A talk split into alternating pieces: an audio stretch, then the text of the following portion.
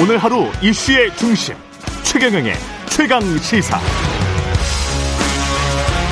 예, 대통령 선거 한 달 앞으로 다가왔는데요. 막판 전략과 현안에 대한 대응 방안 더불어민주당 우상호 총괄 선대본부장과 총점검합니다. 우상호 본부장님. 네네. 안녕하세요. 예, 안녕하십니까.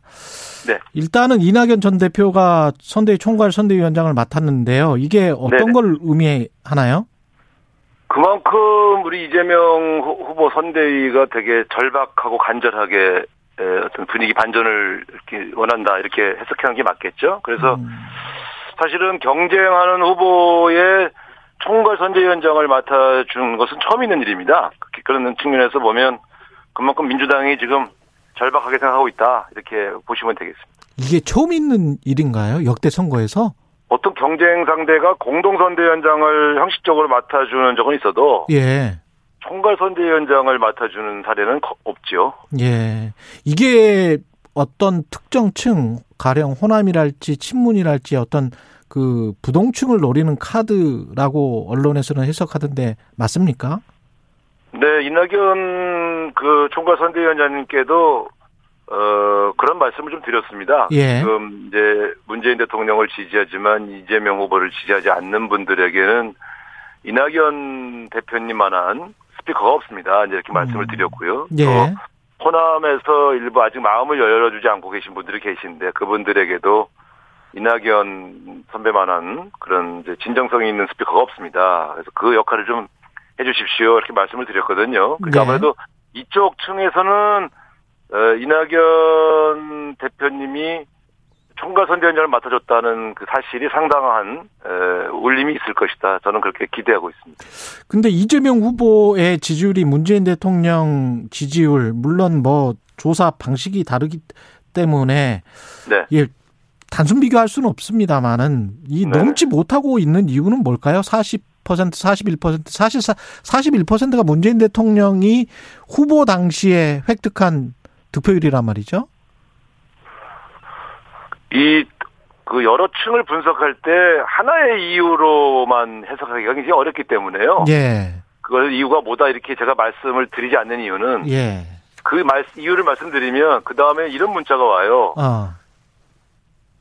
네가 판단을 잘못하고 있다. 내가 그 이유 때문에 반대하는 게 아니야. 뭐 이렇게 해서 그래서 제가 자꾸 이유를 말씀드리지 않는 건 아. 이유를 말씀드리면 그 분석이 잘못됐다. 너 이, 음. 네가 이유를 잘 모르는구나. 이렇게 항의 문자가 와서 제가 일부러 말씀을 잘 안 드리는 거거든요. 그렇군요. 바랍니다. 예. 네, 네. 그러면 네. 이제 어떻게 설득하고 호소할지 전략 적인 것들이라도 좀 말씀을 해 주십시오. 그것은 이제 이낙연 총괄 선대위원장님과 음. 어, 상의해서 어, 그 안을 만들어야 되겠죠. 그래서 우리가 이낙연 총괄 선대위원장님 모신 건 그냥 요식행위로 모신 게 아니고요. 실제 구체적인 전략과 큰 방향도 같이 의논을 하기로 했기 때문에 오늘 네. 오시면 아마 그 지침을 주시지 않겠나 이렇게 생각합니다. 또 다른 변수가 이제 여론조사가 맞냐 틀리냐 이걸 어떻게 판단해야 되느냐 이 문제일 것 같은데 샤이 이재명이 존재하느냐 또는 샤이 윤석열이 존재하느냐 이런 것도 각 당의 관심일 것 같습니다. 현재로서는 샤이가 존재하기보다는 예. 부동층이 존재한다고 보는 게 정확할 것 같아요. 음. 왜냐하면 어, 지금 나오는 그 수십 번의 여론조사의 추이를 보면 예. 어, 실제 이재명, 윤석열 후보를 지지하겠다는 분들 이상의 에, 사실 마음을 속이고 거짓 답변을 해야 할 이유가 있는 유권자는 별로 적, 많지 않다고 보여지고요. 예. 어, 소위 말하면 이, 이 부동층, 그러니까 민주개혁 진영의 부동층, 또 보수 진영의 부동층, 진보 진영의 부동층, 이 부동층이 아주 많은 선거입니다. 그래서 에, 여론조사에 잡히지 않는 건 이 부동층이 많기 때문에 여론조사가 정확하지 않다 이렇게 보는 거죠. 그렇군요. 지금 운동장을 이제 넓게 쓰겠다는 말씀도 하셨고 김종인, 이상돈, 윤여준 전 장관까지 연이어서 중도 보수 인사라고 할 수 있는 분들을 만나고 있는데 이게 어떤 효과가 있습니까? 아니면 실질적으로 뭘 이뤄낼 수 있을까요? 이낙연 총괄 선대위원장님을 모시는 문제라든가 또 그 이상돈, 김종인, 윤여준 이 합리적인 보수 진영의 에, 지도자급 인사를 만나는 이 행위 전체가 이 후보가 유권자에게 보내는 신호 아니겠습니까? 그러니까 어, 굉장히 넓게 운동장을 쓰고 있구나. 그리고 이 사람이 굉장히 절박하구나. 그리고 그 조금 결이 다른 쪽 도 포용하면서 같이 가는구나 하는 것들을 분명히 판단하실 겁니다. 그렇기 때문에 저는 반드시 도움이 된다고 보고 있고요. 또 실제로 만나서 나눈 대화 속에서 꽤 도움되는 조언들을 꽤 많이 들었습니다. 예. 저는 상당히 효과가 있을 것이다 이렇게 기대하고 있습니다. 이 김혜경 씨 논란이 분명히 악재인 거는 맞죠? 그럼요. 예. 근데 그 대응은 어떻게 보세요? 잘했다고 보십니까? 초기 대응을? 사실은 캠프의 공식적인 이제 내부 전략은 예. 에, 사실관계 중에 일부는 맞고 일부는 틀리더라도 음.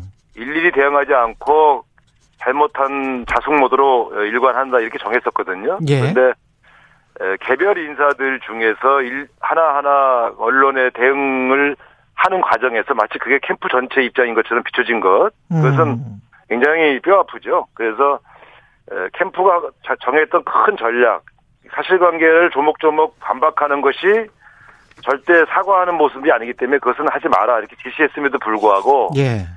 개별 인사들이 개별적 행동을 한 겁니다. 그래서 음. 에, 결과적으로는 우리 전체가 그렇게 대응한 것처럼 비춰져서 매우 뭐 참 가슴이 아프죠. 원래는 에, 당분간 이 문제에 대한 국민 판단이 끝날 때까지 겸손한 자숙 모드로 어, 간다 이렇게 했던 그 원칙이 훼손된 것입니다. 근데 우상호 본부장님도 뭐 속으로 봤을 때 뭐 억울한 부분이랄지 사실관계를 지적하고 싶은 부분들이 혹시 있으십니까? 보통 사실관계라고 하는 것은 예. 어떤 것은 사실이고 어떤 것은 조금 과장되거나 왜곡되는 경우가 늘 있지 않습니까? 예. 근데 그것을 억울해하면 일부 사실관계에 대한 반성이 진정성이 없어 보이지 않습니까? 그래서 저는 그 설사 일부 좀 과, 과장됐거나 억울한 게 있다 하더라도 예.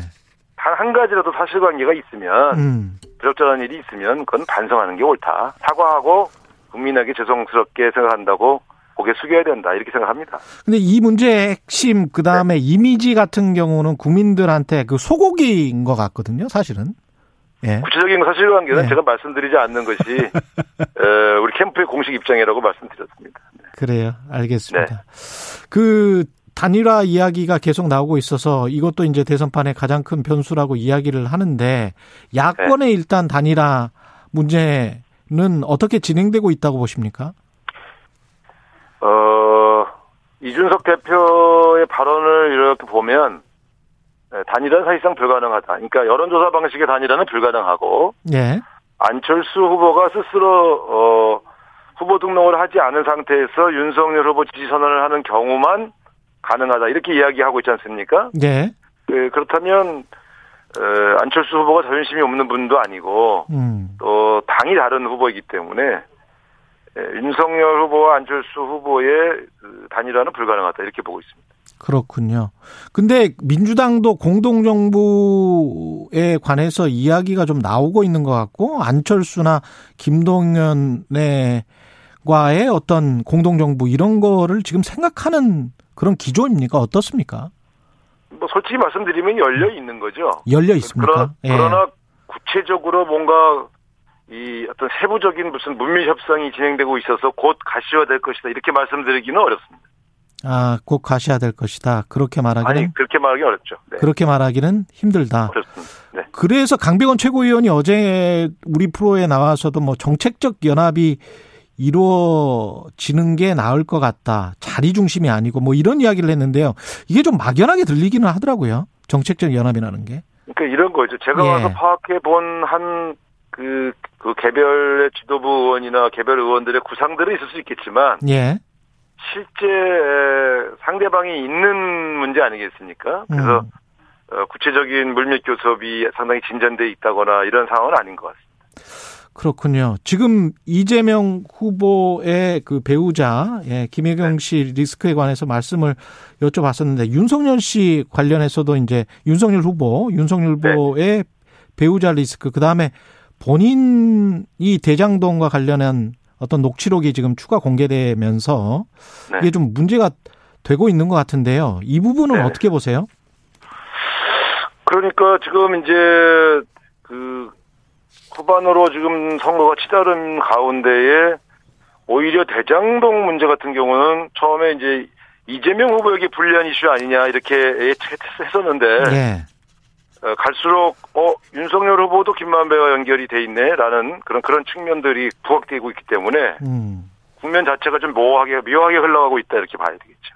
근데 이걸 이제 민주당이 계속 문제 제기를 할 분위기처럼 어제 뉴스나 보도들을 네. 보면 그렇거든요. 어떻습니까? 앞으로 이게 혹시 그래도 네거티브 쪽으로 넘어가게 되면 또 이게 표에 도움이 되지 않는다 이런 지적도 있고요. 그 제가 여기 와서요. 예. 어, 그런 지시를 했습니다만 사실관계가 확인되지 않은 의혹 제기는 하지 마라. 음. 한, 한 건이라도 근거가 나오면 그 근거를 가지고 검증하는 거는 가능하지만 예. 이 사실관계가 1%도 확인되지 않았는데 그냥 논리적으로 좀 이상하다 싶어서 어, 뒤집어 씌우는 네가티브는 하지 마라 이렇게 지시를 해놨거든요. 그래서 예. 그러나 지금 지금 나오는 것들은 당사자들의 녹취록이 공개되고 있기 때문에 음. 그 녹취록에 근거해서 윤석열 후보와 김만배 씨와의 관계를 계속 추궁하고 있는데 문제는 윤석열 후보 측에서 이 문제에 대해서 그냥 가볍게 회피하면서 지금 도망다니고 있는 그런 상황이죠. 앞으로 이 문제는 근거가 제시된 것을 가지고 질문하고 어, 해명을 요구하는 활동을 계속 할 그런 계획입니다. 그러면 2월 11일 토론에서도 이 문제가 좀 논의가 되겠네요. 토론회의 내 어, 어떤 토론에서 어떤 주제를 다룰 것인가 예. 그 문제는 지금 아직 그 저, 최종적으로 결정된 것은 없습니다. 지금 특검 가지고 서로 받아라라고 이제 설전 중이지 않습니까? 근데 대선 네, 전에 네, 네. 수사가 마무리될 것 같지는 도저히 않거든요, 현실적으로는. 네네네. 그럼 대선 이후에는 어떻게 누가 되든지 이거는 좀 문제가 계속 될 것 같거든요, 대장동은. 누가 진법인지는 모르겠지만. 특검, 특검이라는 것은 음. 그 어차피 이제 양당 원내대표 간의 그 합의를 통해서 이 진행될 수밖에 없지 않겠습니까? 예. 그러니까 지금은 특검이라는 문제를 서로 자신은 자신 관련이 없고 상대방이 관련되어 있다는 주장을 하기 위한 도구로 활용되는 측면들이 있죠, 솔직히. 예. 네. 사실 대선 전에 특검을 할 수 없지 않습니까? 그렇죠. 때문에 예. 에, 대- 결국 대선 후 특검 문제인데 대선이 끝난 다음에는 그것은 이제 여야 원내대표가 어떤 판단을 할지를 지켜봐야 되겠죠. 지금 저 선거 캐치프레이즈를 유능한 대통령 후보 이렇게 바꾸셨죠? 전체 캐치프레이즈를 바꾼 것은 아니고요. 예. 공보물과 포스터에 들어가는 음. 그저 캐치프레이즈에 그렇게 써놨습니다. 네. 어떤 의미가 있을까요? 어 보다 분명하게 이재명 후보가 가지고 있는 장점이 무엇인가를 보다 어, 직선적 직설적으로 네, 음. 표현을 한 것입니다. 그러니까 예. 유능하고 위기에 강한 또 경제 문제를 해결할 수 있는 대통령 후보는 이재명이다. 이렇게 에, 우리가 부각시키기 위한 전략입니다. 앞으로 5년에서 왜 이재명이 돼야 된다 간단하게 좀 말씀을 해주시고 끝맺겠습니다. 예.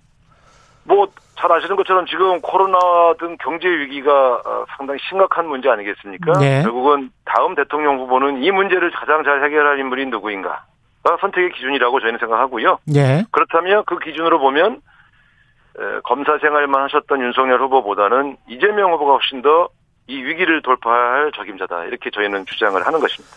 알겠습니다. 더불어민주당 우상호 총괄 선대본부장님이었습니다. 고맙습니다. 네, 감사합니다.